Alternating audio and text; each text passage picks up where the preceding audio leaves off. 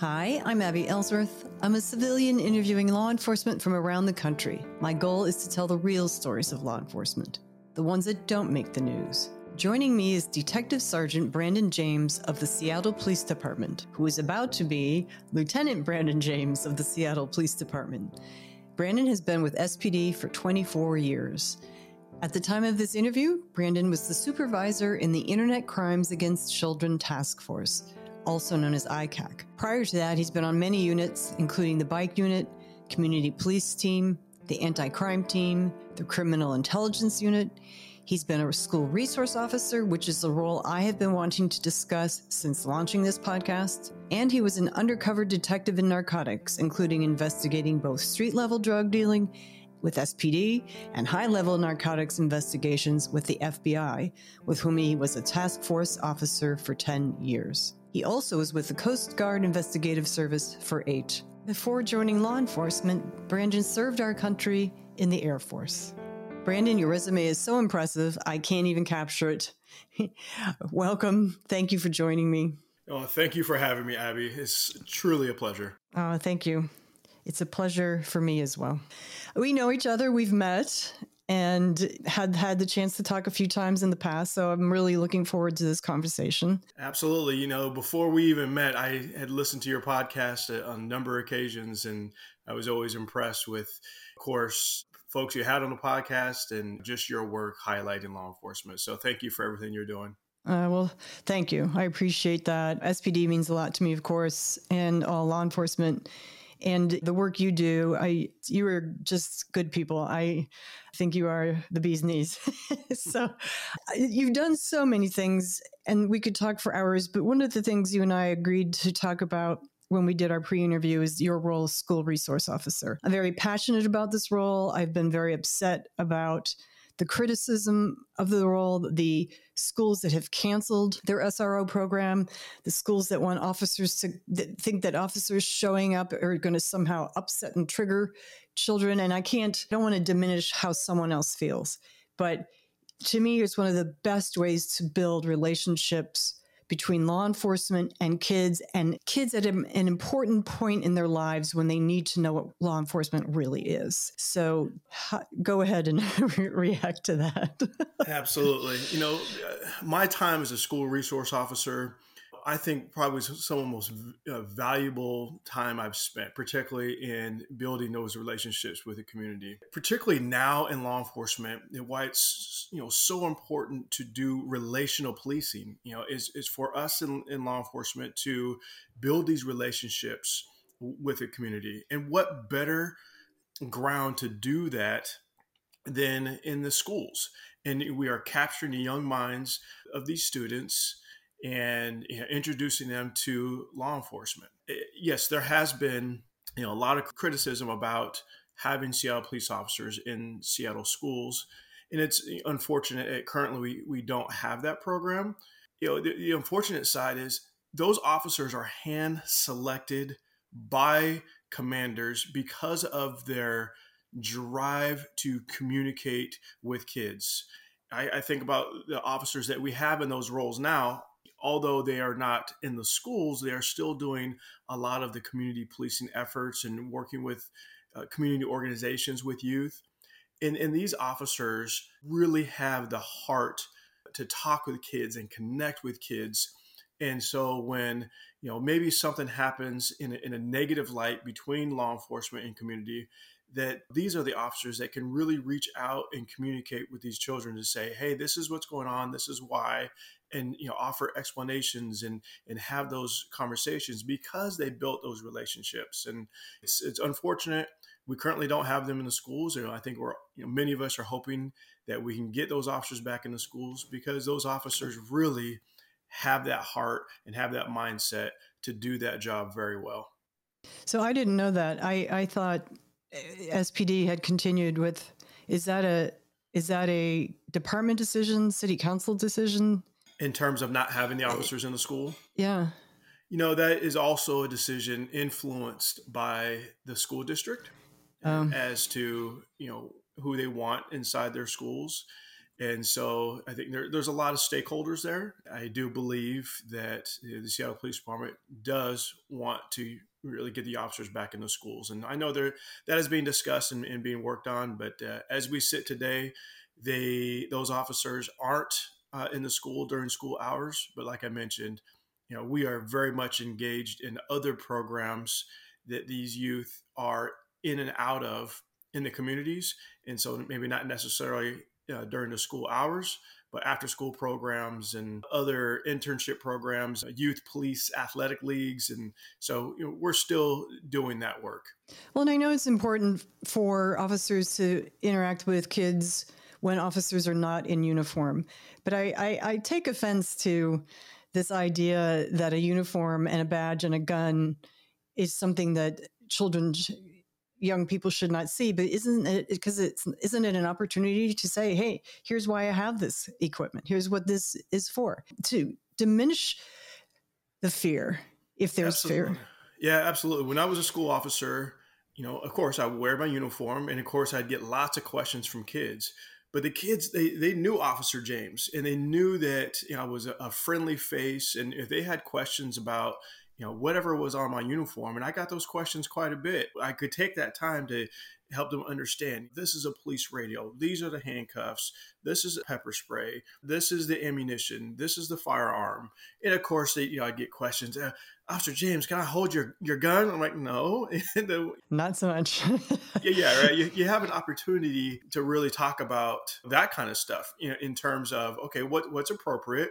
And not only can you not hold my firearm but now here's opportunity to say you know what would you do if you ever saw a firearm you know, if you were out playing on the playground and you saw a firearm, would you pick it up or would you call a parent or a teacher or an adult to come by and ultimately get the police there? It's unfortunate we don't have that. And that's why, because we have those connections with those kids to really have those conversations. And in addition to that, when I was a school officer, I would take one day a week or maybe one or two days a week and I would dress down. I would come in my Jordan outfit and Jordans, and and I would just be a, a, normal guy. I mean, everybody knew that it was still Officer James, but they also got to see me out of uniform, and that was really powerful too because right. they got to see Officer James just as a normal guy. It looked like their brother, their uncle, their dad, and so then I would play basketball with them during lunch and you know, I, I, was doing middle school and high school. And so, particularly at the middle schools, they still had some sort of activity period. And so they just got to see Officer James in, in normal sweats and just out playing with the kids. And it, that was powerful as well. All right. Well, tell me, you know, back in the good old days when you got to be an SRO, what was typical? Are you dealing with kids who have behavioral problems, or are you dealing with kids who maybe are coming to you saying, My home life is bad? What are some stories? What are some. Yeah, we were we were dealing with all of that, all of the above. And that's why the school officer is not only closely working and engaging with this with the school kids, but they're also dealing with the school staff and the counselors and the administrators and the teachers. You know, even so much so as when I was doing it, when I was at Meany Middle School in the Central District, there was a teacher that you know, I became really good friends with. And she really believed in the school officer program. So she really embraced having me in her classrooms and around her different programs. And, you know, she had identified a couple kids, and at that time they were, I think, seventh grade. And it was a, a boy and a girl who had come from rough family lives. And know, some broken home situations, you know, some addictions in the homes, and and uh, we we really kind of just took them in as as our own kids, uh, uh, even in to the point where as these two young kids went into high school. Both the teacher and I would engage uh, with these kids, you know, through high school, and the girl she went off and played uh, division one basketball and, and she was you know she went on to be what we would call successful and doing well the young man he had some other challenges in life you know health challenges and home challenges and even at some point after high school, I still stayed engaged with him, and and he was going to Seattle uh, Central Community College, and he's like, "Hey, Brandon," you know, it's like I'm running short short on money. I really want to continue going to college, and, and I said, "Hey, bud, of course, I've got you." And just because of building those relationships, and of course, and those friendships, you know, I was like a big uncle to him at that point. Even his family was like, you know, I would come by the house, like, "Oh, Officer James." But over the years, I was Brandon. I was part of the family and helping getting him through college. Once again, it's just those relationships that you build that would not have happened had it not been for the school officer program. Now, I know you mentioned that they lived with you at some point. Is that right? Yeah, they did. So, okay. kind of funny story to continue that. The teacher and I, we we did start dating, um, okay. and then we we moved in together. And you know, so while her and I were building our personal relationship, you know, at different points, you know, these young men and women had moved in with us and and just helping them out here and there. So, uh, and that was you know years and years after uh, when we met them as as middle schoolers, but still, it was just once again just supporting these kids because of the relationships that we build with them. And I noted uh, you're being modest, but you did pay for a large portion of his education, right?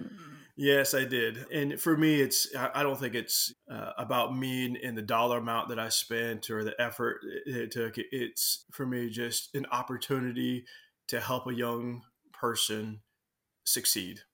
And it's, you know, because I had mentors well in the police department and, and others through life who, you know, some of the challenges I had coming up that this was opportunity for me to give back and to help this young man. And so dollar amounts, you know, to me, it's just money we'll make money up. That's not a problem. But that time, those connections you make, you know, that's invaluable. And you know, not every school resource officer has to adopt the children that in the school. But did you have conversations like? And I think you touched on this, but you know, Officer James, I understand police officers a little better now, or I'm a little less afraid, or you're shaking your head, yes. Absolutely. I mean, yes. I mean, of course, because and, and, and really to answer that question, I would have to, you know, move forward in time from being a school officer. And sometimes it wasn't it wasn't those conversations I would have right then and there. It was years later that it'd be realized where I would run into kids. I was going to ask, yeah, you know, in high school and after high school, and you know, just in the community in the central district, and they'd be like, Officer James, you know, you know, you were so awesome. You know, we loved you. You know, and it was it was so cool having you inside the, the class. Or they would be like, "Oh, you remember when we beat you on playing basketball?" And you know that kind of stuff. And you know, it's it, it's clear that, well, at least to me personally, that we sh- we should have these outstanding officers in the schools because once again, these are hand selected. You know, it's just uh, you know, using your your personal attributes to connect those kids. Yeah.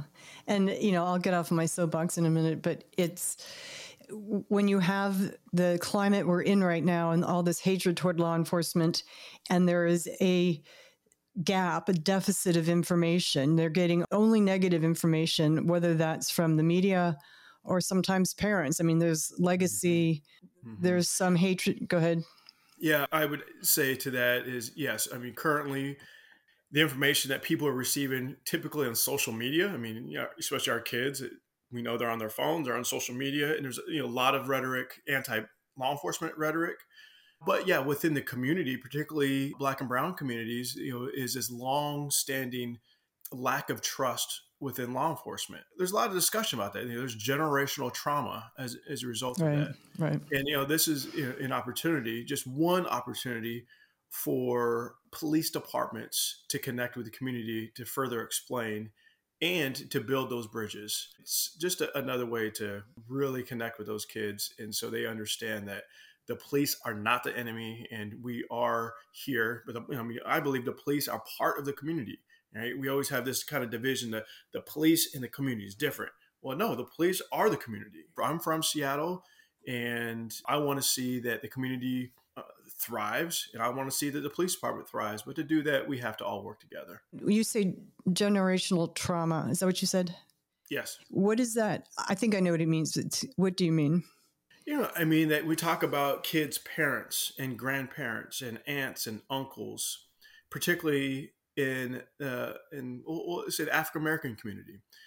is that the older generations had experiences with law enforcement, and oftentimes those are negative experiences with law enforcement.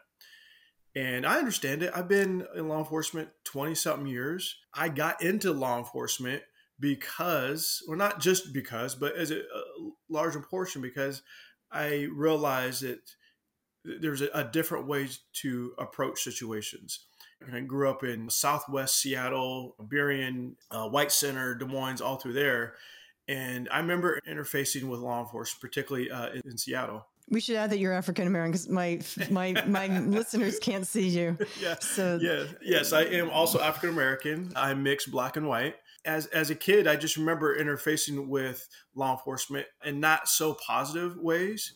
But then I had opportunities to interact with law enforcement at my mom's job at the Kingdome.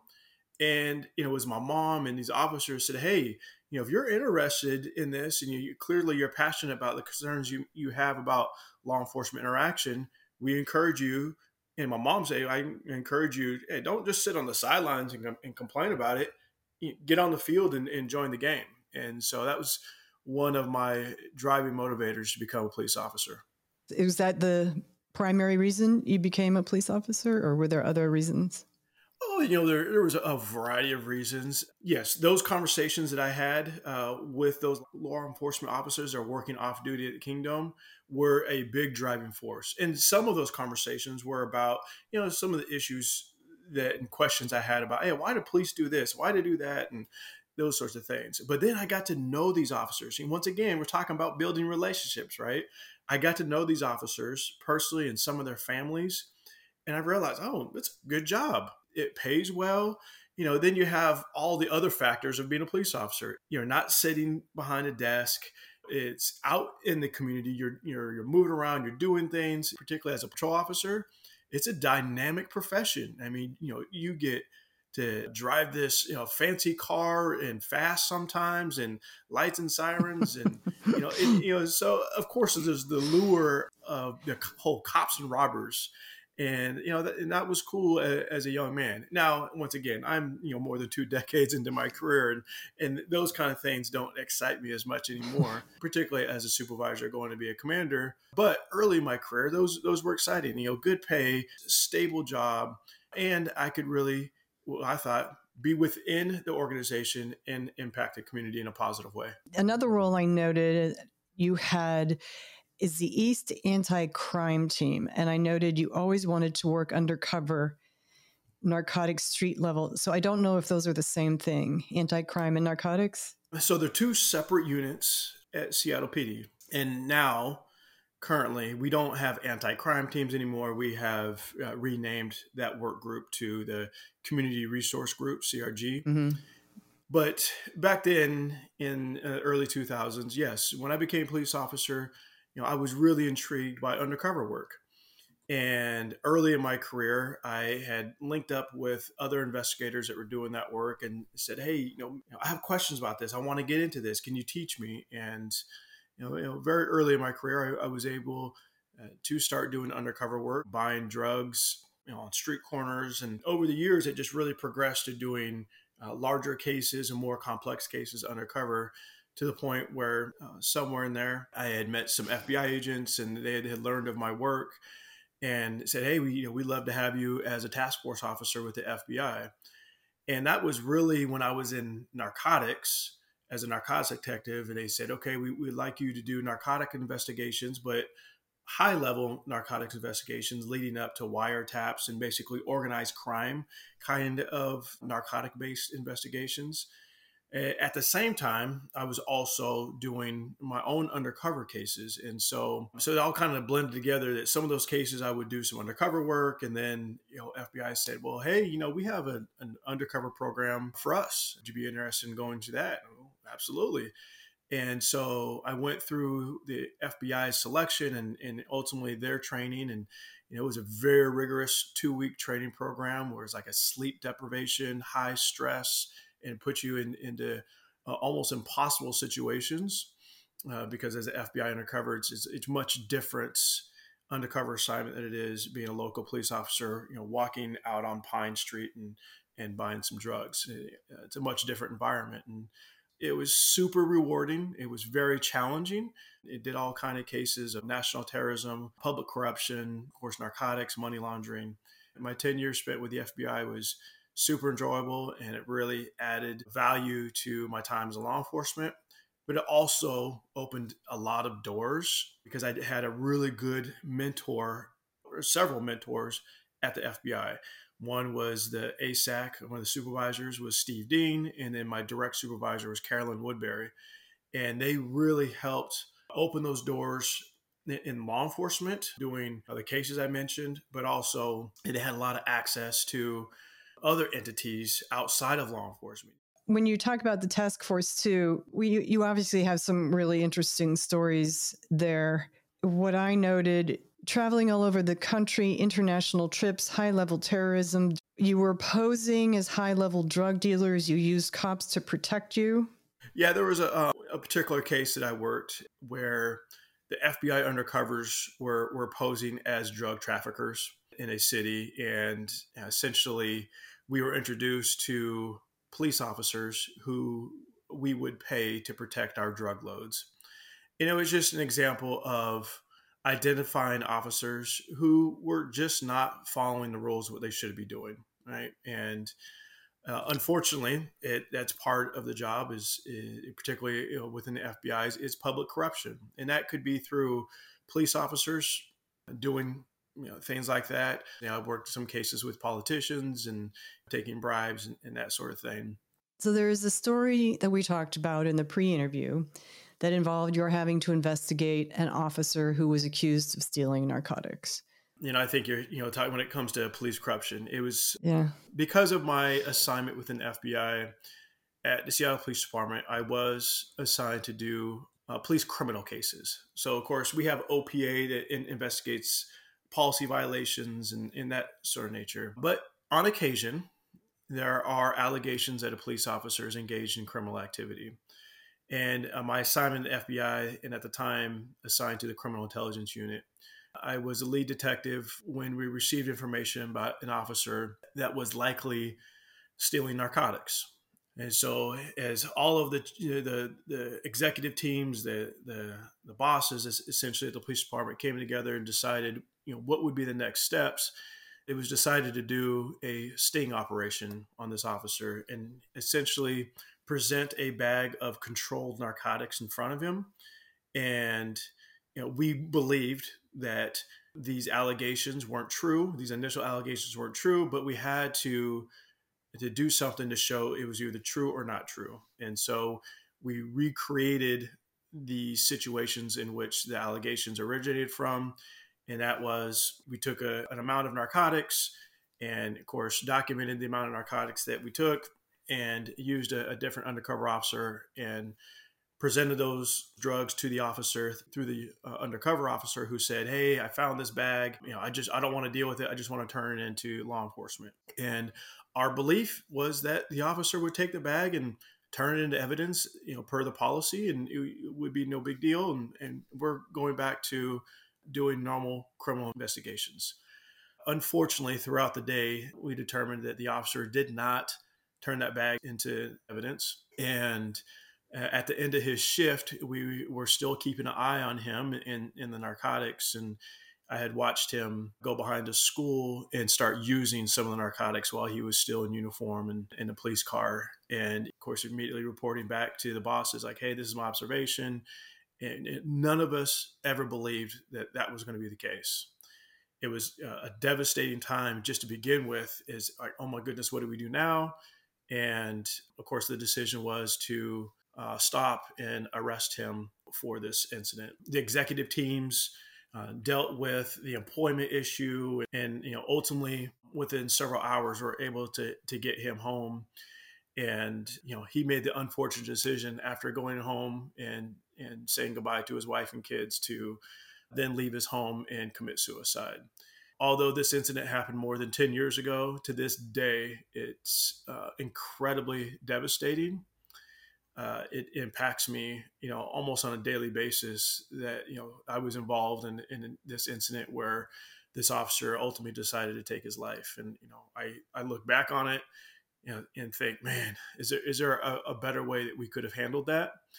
I will say, however, as a result of that, at the uh, Seattle Police Department, we remember incidents like that, and you know, this kind of moves into where now at the police department we are much more focused on wellness. You know, within a year or so after that incident, I had another criminal investigation where we had to arrest another police officer. And although, you know, the, the circumstances were different in the second incident, it was clear that this officer had addiction problems uh, that were not related to substance abuse addiction. It was uh, other addiction problems.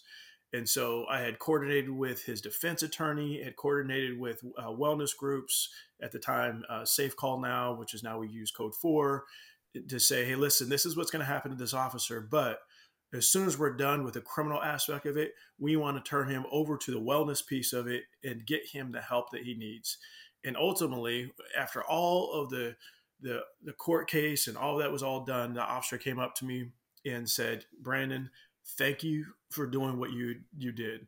Had you not, you know, at the at the worst time all this kicked off, uh, you know, I was thinking about committing suicide as well. And so this is just an example of why at the police department we have to really be focused on taking care of our people, identifying when someone is not doing good and realizing what it's going to take to get them better. And uh, I think we're much better at that now. Yeah. I know that this one gets you. Yeah. And so I appreciate your sharing that. You thought you would prove that he was not using.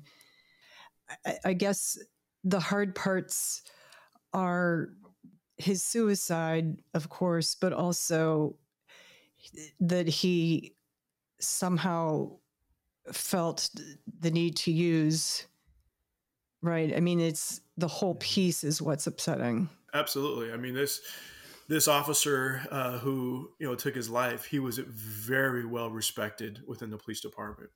He was very well respected on the street. I would say, you know, known gang members, known drug sellers. I mean, some of the people that the police department is dealing with on a regular basis at a high level, or I say at a frequent level, they, they knew this officer. No one in the police department thought or believe that there was anything going on uh, with him like this, which is why when we received these reports and allegations, we're like, okay, let's, you know, executive team decided, okay, let's do the sting operation and, and, and put this to rest. And uh, so it was unfortunate, uh, uh, the result, but it was just unknown to everyone else that he was dealing with some other demons.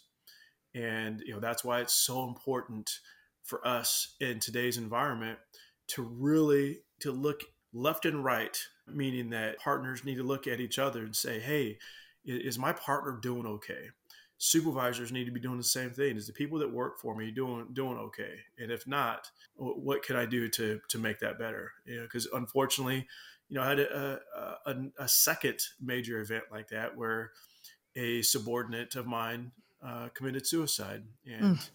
it was as a result of there was a few of us that were FBI undercovers at Seattle Police Department, and I had transitioned into supervision, and so this this officer I, I had been working shoulder to shoulder with as an undercover, and then I became his supervisor, and after a um, a large event that we did in another state, uh, once again a, a big undercover case. I started to see some some concerning behavior of more of like paranoia and in those things. And so drawing on my experience of what happened to the first officer and the second officer, I said, well, okay, wait a second, time out. You know, we need to sit down and really find out what's going on. I took the opportunity to engage his wife. I think that was one of the big missteps we had in the first officer is that we didn't engage his wife. And so this undercover officer, I engaged his wife. She had some concerns uh, that was going on. She very much appreciated my engagement with them. And so, working with his wife, his clergy, their family counselor, I was able to get him a significant amount of time off and then also reduce his workload. And he was kind of guy that would just take on all of the work. Whoever said they needed him. And at that time, he was one of the few undercovers uh, in the nation that was doing the kind of work that he was doing and and doing it very well. And so case agents from all over the country were saying, "Hey, I need you, I need you, I need you." And so mm-hmm. he had a very difficult time saying no. And so you know, I did that for him. Say, "Hey guys, nope." You know, you know, we're for a while we took him out of the mix, and then when we were able to get him back in, really regulate how much he would actually do. And then about a year and a half after all of that, you know, he still was having his his struggles and mental health issues. A lot of it was around his work and ultimately took his life. And it wasn't I oh.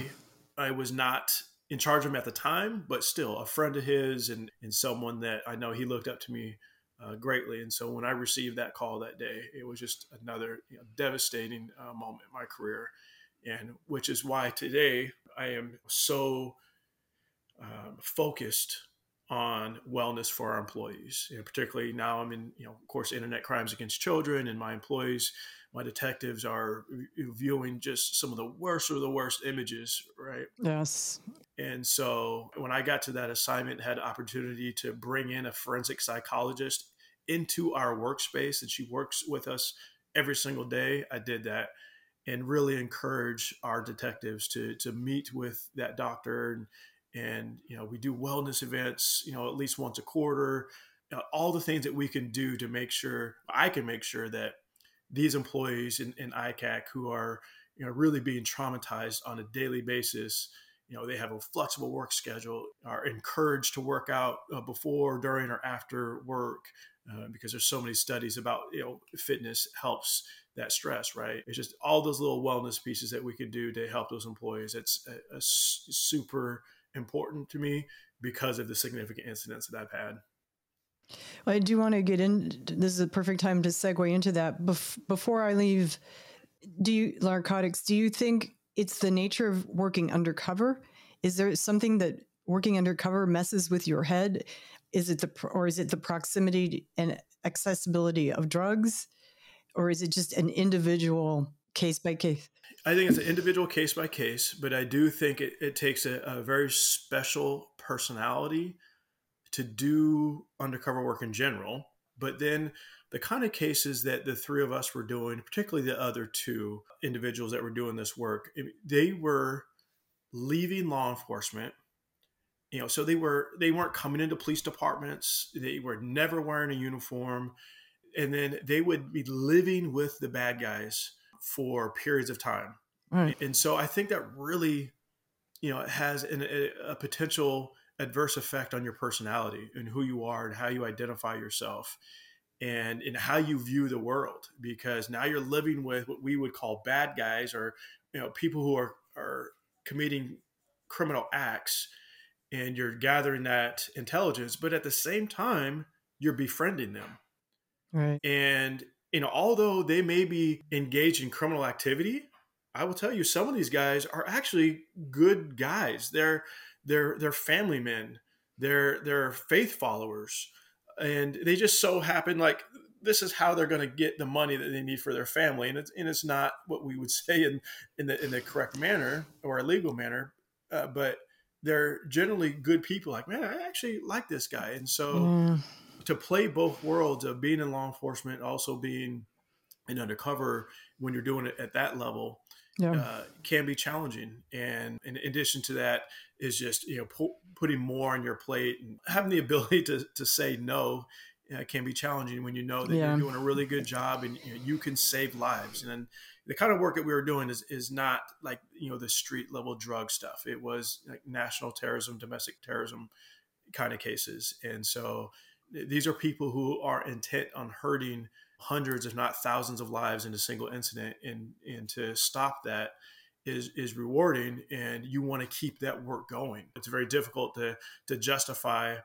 Oh, I'm sorry, I'm a little busy, case agent. I'm not going to do this for you because I'm doing another four of them and but this new one is just as important and so it's it's can be a challenge when you're undercover do you have to use drugs in front of these folks to look legit no no no. Okay. um, when you're you're undercover, and you know I'm a trainer now uh, for undercover officers.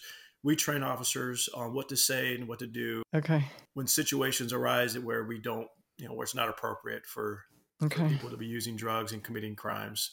Now, of course, you know if your life is in danger, that's that's a, a different situation. But uh, that's a part of the the training and tips and techniques that I'm giving officers. Okay, I, I, would just not succeed.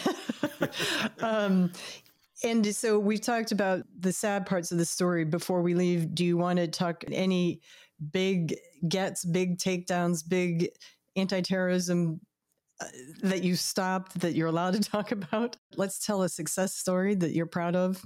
Absolutely. I want to say, I want to get the dates right, but 2011, 2012, there were a couple of guys in Seattle who had expressed specific interest in attacking the Seattle military entrance processing station.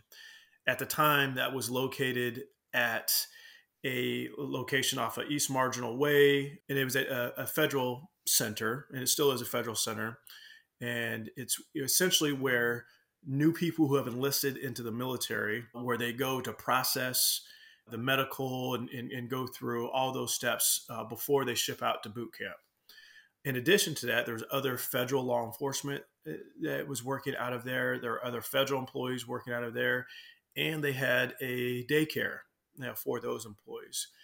And the, these two individuals because of their religious beliefs identified what we called MEPS, Military Entrance Processing Station, identified Seattle MEPS as a location where they believed if they attacked and launched a multifaceted attack on the MEP station, that that could slow the processing of more military members getting into the military and then being shipped overseas, particularly Afghanistan and Iraq. And what they believed was murdering Muslims over there. It was rewarding that you know, I was involved in that. Now I wasn't an undercover involved in that, but I was a investigator, very much involved in, in that with the FBI. There was two of us from Seattle PD, two from FBI that were the active investigators, and identifying these guys through another cooperator. And we really stopped something that could have been incredibly devastating to law enforcement. I say that now, and it's funny when I talk to new uh, officers in the police department, and at the time it, it, was a pretty big incident, pretty big event. And once again, just being humbled, you know, I'll mention you know these kind of things to like new police officers. Like, did you know about the the, the Seattle MEPS investigation where we stopped that? They're like, you know, we don't know about that. We don't know about your work, and Brandon, you're not that special. so it's it's it's really humbling. But at the time, it, it, was super rewarding, and I look back on it as one of the many cases and investigations that I've been involved in that I, I believe you know had a significant impact.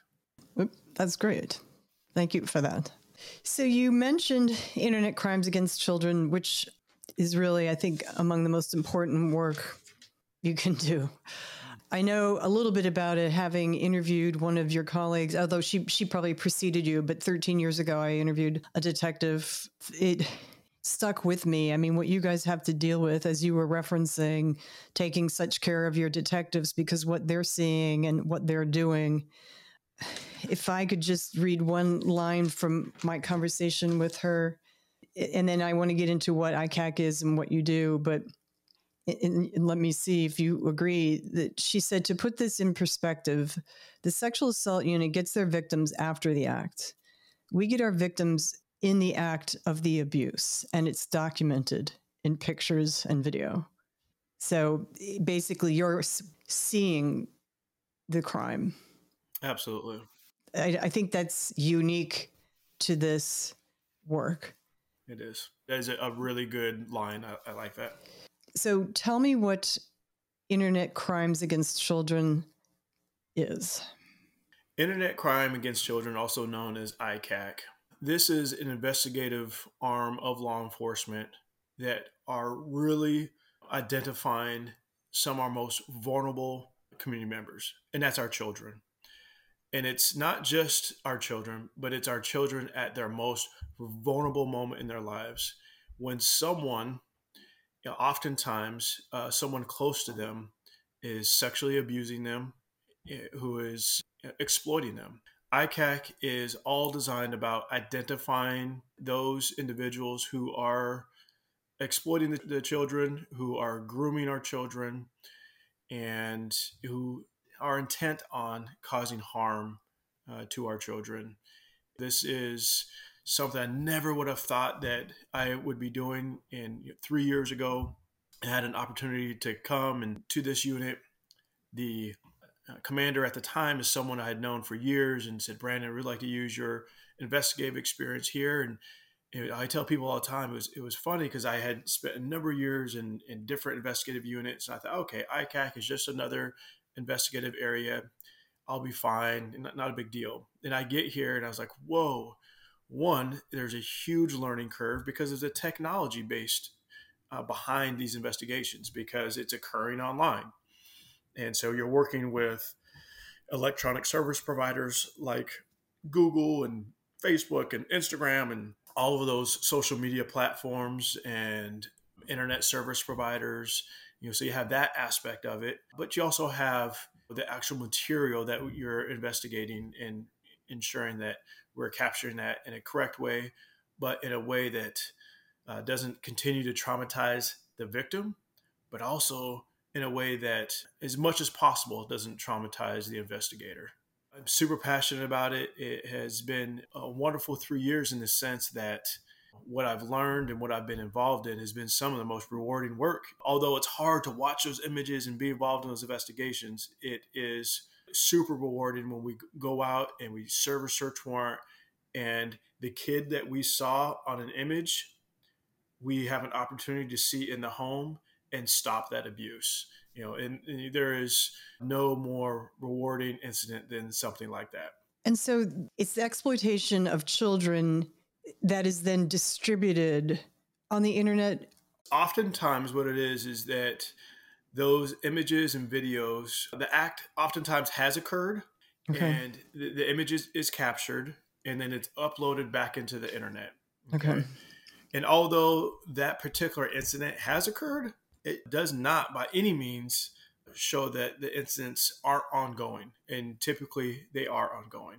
Even for the individual who doesn't have access to children or is we show only uploading images, so he's viewing he or she, and women are involved in this too. He or she is uploading child exploitation images. So that's one of the things that our investigation shows that okay, somebody from this residence is uploading images to the internet. Okay. And although we're not sure if that victim from those images are in that home, and oftentimes that's not the case. They're uploading images of victims being abused, children being abused, who are not in that home. But we need to go inside that home and see if that predator does have access to children because if they do, uh, studies, many studies have shown that upwards of 70% of those individuals who do have access to children will physically harm children. And so the crime is both the assault and the dissemination. That's correct. Uh, well, not just the dissemination, but the possession of that material. Mm-hmm. And I, I, would note that we no longer call it child pornography mm-hmm. because there is pornography that's legal. Mm. Uh, right, adult pornography is 100% legal, and to try to say that child pornography it has some sort of connotation that it may be portions of it may be legal, and it's not. Mm-hmm. So instead, we call this child sexual abuse material, child sexual exploitation material, CSAM or CSEM. Okay. So we don't call it child pornography anymore or CP. And we do it through a variety of means. And as through the images that are uploaded and then reported to the National Center for Missing and Exploited Children, and then that's reported to us in ICAC. And Seattle Police Department is the lead agency for the statewide task force. And so, as the supervisor, I get all the reports for the state. I determine, okay, is there a crime occurring or not? And then what jurisdiction needs to investigate it. And we call those cyber tips. So, that's one way of investigating these. The others are being a little more proactive where we have special computers and investigators with these computers who are uh, on peer to peer networks where other individuals are sharing Uh, files across these platforms and the law enforcement computer will, will get in inside of that network and identify the ip addresses of individuals who are possessing and also distributing those images And so we'll do those proactive investigations. And the other proactive investigation we do is online chat operations, where we pose as either underage children or we pose as adults who are offering up children for sex and doing it in a manner in which we aren't entrapping someone to do something they wouldn't have normally have thought of, not implanting that idea in their mind. And you know, we do these online and proactive investigations that way. So that part I understand because you know there's they used to do to catch a predator or yeah. whatever that TV show was. So this is an instance where an officer might be pretending to and without entrapment pretending to be let's say a 13 year old girl and the suspect subject predator that interaction is where you catch them when yes. they're they're saying you know send me videos of yourself send me pictures of you that kind of scenario? That kind of scenario and you know, more specifically they know that through the statements from the officer posing as a 13 year old girl that they believe that this person they're chatting with is a 13 year old girl. And then they uh, will have conversation about the specific sex acts that they intend to have with that 13 year old girl up to and leading to a planned meeting where they think they're going to meet the 13 year old girl and instead they they get to meet me. That would be attempt rape of a child. Okay. In instances where you have adults who are abusing children in you know ways that we will not describe you know they tape it and then they upload it to the internet how do you find them. I think that's what you were talking about with IP addresses. So, yeah, um, one way is I mentioned the peer to peer networks. So, those images are being shared across a, a network of known uh, CSAM material. The other way is through electronic service providers. So, right, you, said know, that. If yeah, so if you're on your phone, you're on your computer, and you save this these images not just not if you're like surfing the web and you end up in this black hole of disgustingness and you're just clicking images that's not that's not what gets people in, in trouble. That doesn't that doesn't trigger this. What triggers it is you're you're doing that but you're also then saving that to your device and then it uploads back into the device. So for instance uh, your cell phone. Most of us are going to have some sort of google account on your cell phone and if you are syncing your google photos to your account, Google, like all of these platforms, uh, are required by federal law to have some sort of process in place to detect uh, potential CSAM material. And when that happens, they're required to report it to law enforcement. And uh, the, the process, what I mentioned earlier, is the electronic service provider, like a Google, would then report that to the National Center for Missing Exploited Children, NCMEC, and then NCMEC does an analytical report and then forwards it to the appropriate law enforcement task force. And then how do you catch the person? So from there, it's writing search warrants and you know, conducting an investigation and you know using online tools and uh, what we call open source intelligence gathering and capturing a wide variety of investigative techniques uh, mainly through those search warrants back to the electronic service provider mm. and the internet service provider to put the pieces of the puzzle back together to say, okay, this device was accessing the internet at this time when they were uploading this CSAM material. And then from there, we have to prove not only did this device do all those things on the internet, now it's who was holding that device when it happened. And so there's a lot of a lot of aspects of the investigation to put together and show of the device that was doing the bad uploads, but also the person behind the device was doing the bad uploads. And then uh, from there, completing our investigation and identifying who did that and where they're at, and oftentimes leading up to an interview of that person and really to determine if they have uh, children in the home. Okay. So, you know, when I talked to the detective, this was 13 years ago, and obviously technology has changed. But when you talk about protecting your detectives, one of the things that's so hard about this job is you have to, I believe, you have to watch these videos and you have to mm-hmm. see what's being done to these children. Mm-hmm. Correct? Correct. Part of that is you know the report comes from NCMEC, and the report also includes the images and images and or videos. And so to determine that you have a crime and, and that you know probable cause exists uh, for these crimes as the investigator and you, know, you do have to watch those images and and detail those images to the judge to show that uh, we do have a crime that we're investigating. So, to go back to the quote from the detective, which I opened this section with, I want to repeat that and add to it. So, again, she said to put this in perspective, the sexual assault unit gets their victims after the act, which, of course, is not to diminish the sexual assault unit. We get our victims in the act of the abuse, and it's documented in pictures. That's very difficult. What you see is upsetting. She went on to say, The worst for me, keep in mind it's all bad, but the worst for me are videos. And I never, unless I absolutely have to, and I will do it only once if I have to, is turn on the volume because it's very, very difficult.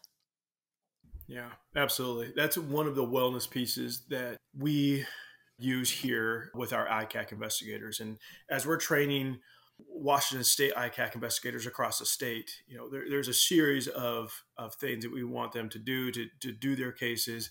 There's a series of, of tips that we give them about wellness. And at the top of that list, to that investigator's point, the top of that list, it says if you're watching a video, mute the audio. You know, you you can get a, a good understanding of the crime that's occurring from watching a video, but the audio and listening to what is occurring there. I mean, you know, I'm not going to, you know, describe that, but you can only imagine some of the audio behind that. In particular, if you have kids, it can be very traumatizing, you know, to the investigator. You're watching thousands and thousands of those videos throughout your ICAC career. There might be a time where a particular video, like what this investigator mentioned, there might be a time that you need to listen to the audio once. You're looking for clues. Like, is the victim saying, no, daddy? So that's a clue, right? That it's it's you know a father doing that, right? Or other audible clues, and so you might do that, but generally speaking, keep the audio off, and that helps reduce as much as possible some of the trauma to the investigators. All right. I asked her, as naive as I was, I said to her, you know, part of me wants to ask you to show me this so I can understand. And she said, no, no, no, no, no, no. She said, once you've seen it, you cannot unsee it. No, when I train new investigators, and I just had this because I'm actually getting ready to get promoted to lieutenant, and so I'm training up the new detective sergeant coming into ICAC. And uh, as I met with this potentially new sergeant, and as I do with everyone, I say, "Okay, you are about to uh, open up a, a world that you'll never be able to come back from." I tell everyone, "I says, okay, before we open this first image, I want you to understand what you're about to see, but also more importantly, after you see it, if this is something that you cannot."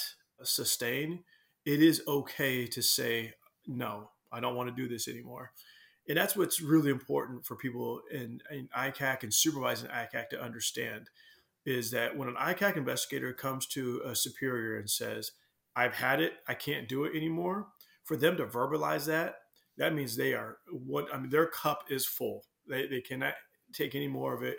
And it's important for the wellness piece for us uh, supervisors and managers to get them out of that line of work, but not only to get them out of that line of work, but to also maintain any wellness uh, components. Like for instance, you know, I've had a couple detectives transfer from the, the ICAC unit. And we do have a wellness piece where we have the forensic psychologist in the office, like I mentioned. So although they're not working in the office every day, I let them know like, hey, you still have access to the doctor you know, we you're still encouraged to, to see a therapist if that's, you know, what you choose to do. And of course, all that is confidential, even though the, the, the doctor's in our office and I'm the supervisor, it is 100% confidential because one, it's the law, and two, it's the right thing to do. Lest people think that these are just creeps, you know, creepy guys in the basement when the shade's drawn. You know, these are all types of people in society that are committing these crimes yeah, all all walks of life. I mean, there's just there's a stereotype of it's the creepy guy, you know, sitting in the basement and like you mentioned, but really my investigations show that it is all walks of life. We've had high level business executives, we've had teachers, we had a firefighter. Oof. So it is all walks of life, all races, all ages. Uh, oftentimes I say, you know, 18 to 80, it, it, yeah. it's, it's everyone. And it's men and women. One of the uh, most prolific cases that um, had wrapped up by the time I got to the unit, but We've had follow up investigation, and since then, a conviction is a female mother who was abusing her son. And those images were uploaded, and you know, so that you know, very difficult investigation uh, for all the all the detectives that were a part of that. Uh, but it is it is everyone. Yeah. And uh, correct me if I'm wrong, but once those images are out there, they're out there.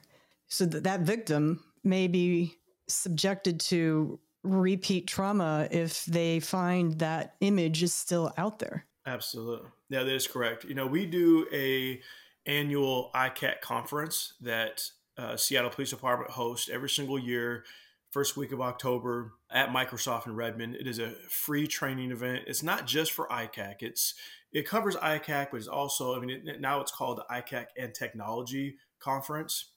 I mention this because yeah, is available to all law enforcement. And as a part of this, we bring in victims, oh wow, um, survivors that have been a part of this. And one of the things that they comment on is that yes, maybe now the actual acts of abuse are over, but the the victimization and the trauma continues to happen because those images are out there. Right. Now, NCMEC does have a portion of their services uh, called takemedown.org that helps victims and survivors try to identify with those websites and get images removed. But you know, with, as we know, with the internet, anytime anything is up there, it's oftentimes up there for good. Right. And you know, we do our best to try to get that removed. The other thing is, people may not realize. I certainly didn't when I did this interview 13 years ago. Is that this also includes your naive teenager who, let's say, you're an 18 year old, the story she told me, 18 year old male with a 15 year old girlfriend. She sends him naked pictures of herself. Then she he gets mad at her. She breaks up with him, and then he distributes that. That is a felony, correct? Absolutely. In that situation, you know, that you know ex boyfriend who's distributing those images, you know, could be charged for uh, distribution of that material. We try to use discretion in those investigations to uh, determine, you know, was this person really trying to cause that level of harm, or you know, is this a bad breakup, in that kind of situation. But you know, yeah. it is something that we will intervene on, and at the very least, having conversations with you know that ex boyfriend in that situation uh, to get them to stop or take images down, um, or oftentimes with uh, parents mm. you know, when it comes to like teenage breakups and re- revenge porn and right, right, right. That. I just also want to know, you know, one of the biggest issues when it comes to teens that we're dealing with right now is is not what people normally think of is is that you've got the gross guy who's attempting to lure our young women online. And, and yes that does happen. But one of the biggest issues that we're dealing with today is a huge scam that is originating out of west africa where on platforms like Snapchat, Instagram, our young teenage boys are being friend requested by fake female accounts and these and these female accounts are about the age of the teenage boy.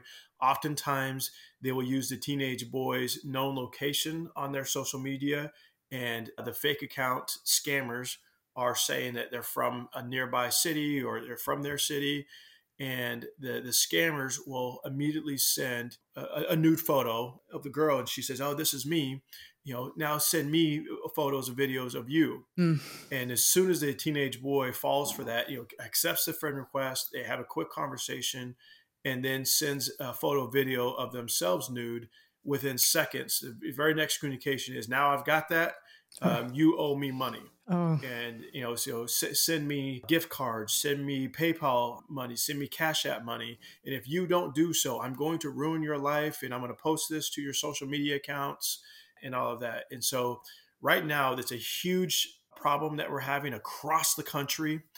And eh, of course, FBI and HSI know about it. We're working with them and the legal attaches in those uh, originating countries, but it is a problem.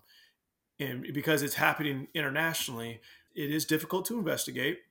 And so my push is to educate all parties in this is would be the teenage boy getting that message out to the teenage boys, you know, not to accept these friend requests, not to share your images, and of course to schools and teachers and administrators and to counselors and also the parents so they understand, you know, if something is happening with your teenager and their demeanor and, everything around them it seems just totally off. And I, eh, you listen, I get it. I have teenagers, and it seems like every single day they're off. but right. um, we know our kids where something you know yeah. drastically has changed.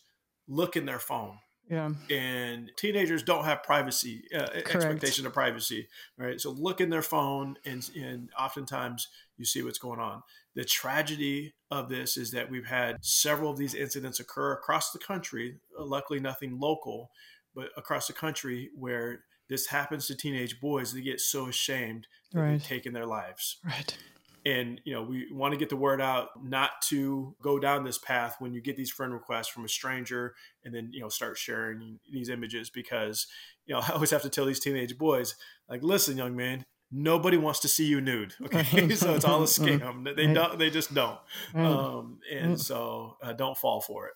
Yes, in this interview, she said uh, you don't have privacy until you're 18 and that doesn't mean i mean yes when you're in the bathroom yes when you're in the shower yes when you're dressing but i can go in your phone and i will go on your computer and you know you mentioned the international aspect of this i do want to make sure that people listening understand that spd's icac task force you are responsible for all Washington State cyber tips right? So yes. you, it's it's not just seattle you are when i say when i say responsible essentially we are the the hub the clearinghouse for all the cyber tips that come in from NCMEC and then uh, we have more than 100 law enforcement agencies across the state that are on our task force that we lead up and help fund across the state and train all the investigators and so the cyber tip then goes to the appropriate law enforcement agency where the perpetrator lives or where the IP address resolves to. We send it on to them to do the investigation. So Seattle Police Department is not doing all of Washington State, uh, mm. but we we are the hub, like I said, in the clearinghouse for those cyber tips and get those forwarded to the appropriate law enforcement agency in the state. But it is an international crime, as you or an international issue, as you just identified. So, mm-hmm. do you? Get involved at an international level? Does Interpol get involved? I mean, part of the task force is uh, federal law enforcement. So we have FBI and HSI on our task force, not only on our on our task force, but they are fully integrated with us. Pretty much every single warrant that we do, we'll have a federal investigator from FBI or HSI with us. And for these international investigations, of course, uh, those two law enforcement agencies have jurisdiction outside of the U.S. as well and work with the local law enforcement in those countries if there's a cooperative agreement and, and to investigate those crimes. So we work closely with them. Now you said funding education. Who's funding SPD or? So we receive funding from two sources. We have federal grant funding that okay. all 61 ICAC task forces in the state receive and so we we receive that federal funding. We are one of the few states in the country, however, we're super fortunate that our state legislators have understood the importance of this work and also provide uh, funding for this work as well to enhance that federal grant funding. And okay. it's important because a lot of the software that we use, like the forensic software and the forensic tools, you know, those aren't things that are provided by the police department. Those are third party vendors, and those tools are very expensive to use. And and so it's it's crucial that we have that funding. You also get some funding from Seattle Police Foundation. We do get some funding from the Seattle Police Foundation. You know, they are our funding partners for our annual conference. and the conference is free for you know the 800 plus attendees so the donations and the sponsorships that we get to put on that conference usually from big tech companies That of course runs through the foundation and so you know the icac and the seattle police foundation have a very close working relationship so if you're an individual out there this is not without you know there is something you can do so i'll put that information uh, in the episode notes. Yeah, absolutely. I mean, if uh, you know, if, if, you were so inclined, is if you, you know, if you wanted to, to, donate to this cause, that would be to provide those funds to the Seattle Police Foundation and identify with the foundation that you know we would like to earmark this money for ICAC investigations, and we you know very much appreciate that. Well, to close out this section, you know, I know it's very difficult work, but also very rewarding when you know the kind of person you're putting away. Yes, it is super rewarding for us in law enforcement who are continuing the resolve of not only ICAC work, but uh, everything else that is happening in our communities with violent crime and you know some of the issues that we've talked about here and you know, many other issues that we are continuing to you know partner with everyone we can in the community uh, to really show that the police department is here you are a part of the community brandon you know looking back on it all, how would you describe the rewards? Yeah, I would describe the rewards as tremendous. I came from very humble beginnings. Essentially, it was just my mom and sister and, and I. So my beginnings were, were very humbling and, and, and, basic to the point where I'm at now, more than two decades later, in all the things that I've been involved with the Seattle Police Department. And I, I believe, you know, some very significant positive impacts and in relationships that I've built over, over the year. You know, my career, I've been, you know, 100% blessed. But you know what, Abby, I'm still not done. You know, I still have a number of years left. I, I'm getting ready to go into command, and I'm super excited about taking my experience, but also my drive and passion for people, and for the people that work I work around, for the people that work for me, but also for community members that I engage with. I, I'm passionate about law enforcement. I'm passionate about ensuring that you know we serve in a way that really suits every single community the best. And yeah. so I'm not done, and I still I got a, a, a, lot more left in me, and I'm super excited what the future holds. Yeah. So that little kid that went with his mom to the what was it the Oh yeah, the Kingdome. Yeah, yeah, Kingdome. that's yeah, yeah. Now my mom was working at the Kingdome, and that's where you know that's where I began all of this interacting with law enforcement, and so that was that was early 90s to where we're at today is it, it, has been an incredible ride. I never would have guessed that i would have had the opportunities that i've had and i don't take that for granted. And it's it's because of the people who have been around me who have mentored me who have taken care of me and shown me the way that now it's my turn to give back and ensure that you know i leave uh, a better mark than how i found it. Yeah. And so what would you tell that little boy I, I, would I would tell that little boy stay positive. Yeah, you know it's it hasn't been without some bumpy roads, but keep the smile on your face.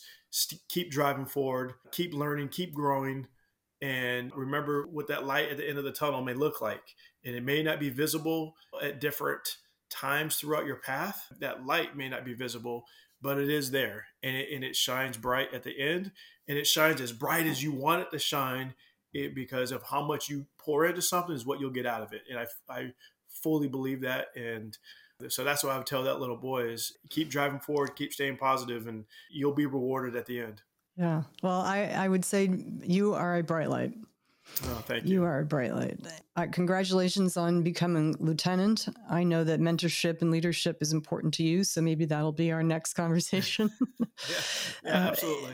So, thank you for what you do. Thank you for your commitment to law enforcement. Thank you for saving us from the bad guys. thank you for your time today, Brandon. Uh, thank you, Abby. I appreciate it.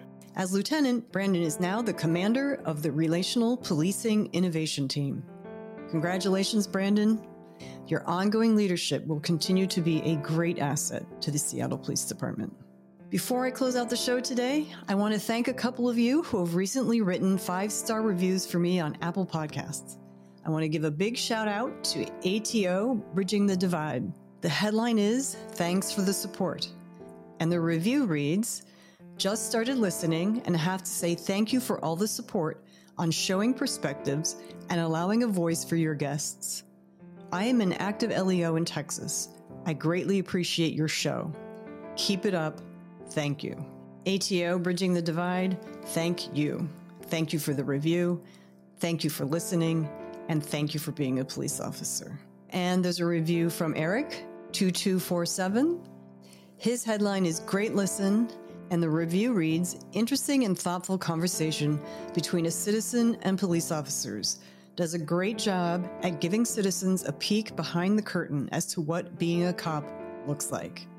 Thank you, Eric. If you want to add your five star review to Apple Podcasts, please do, especially to drown out that one guy who was anti police and had to say so on my podcast and give me one star. Your reviews help a lot and they mean a lot to me. Thanks to all of you, as always, for listening. Until next time.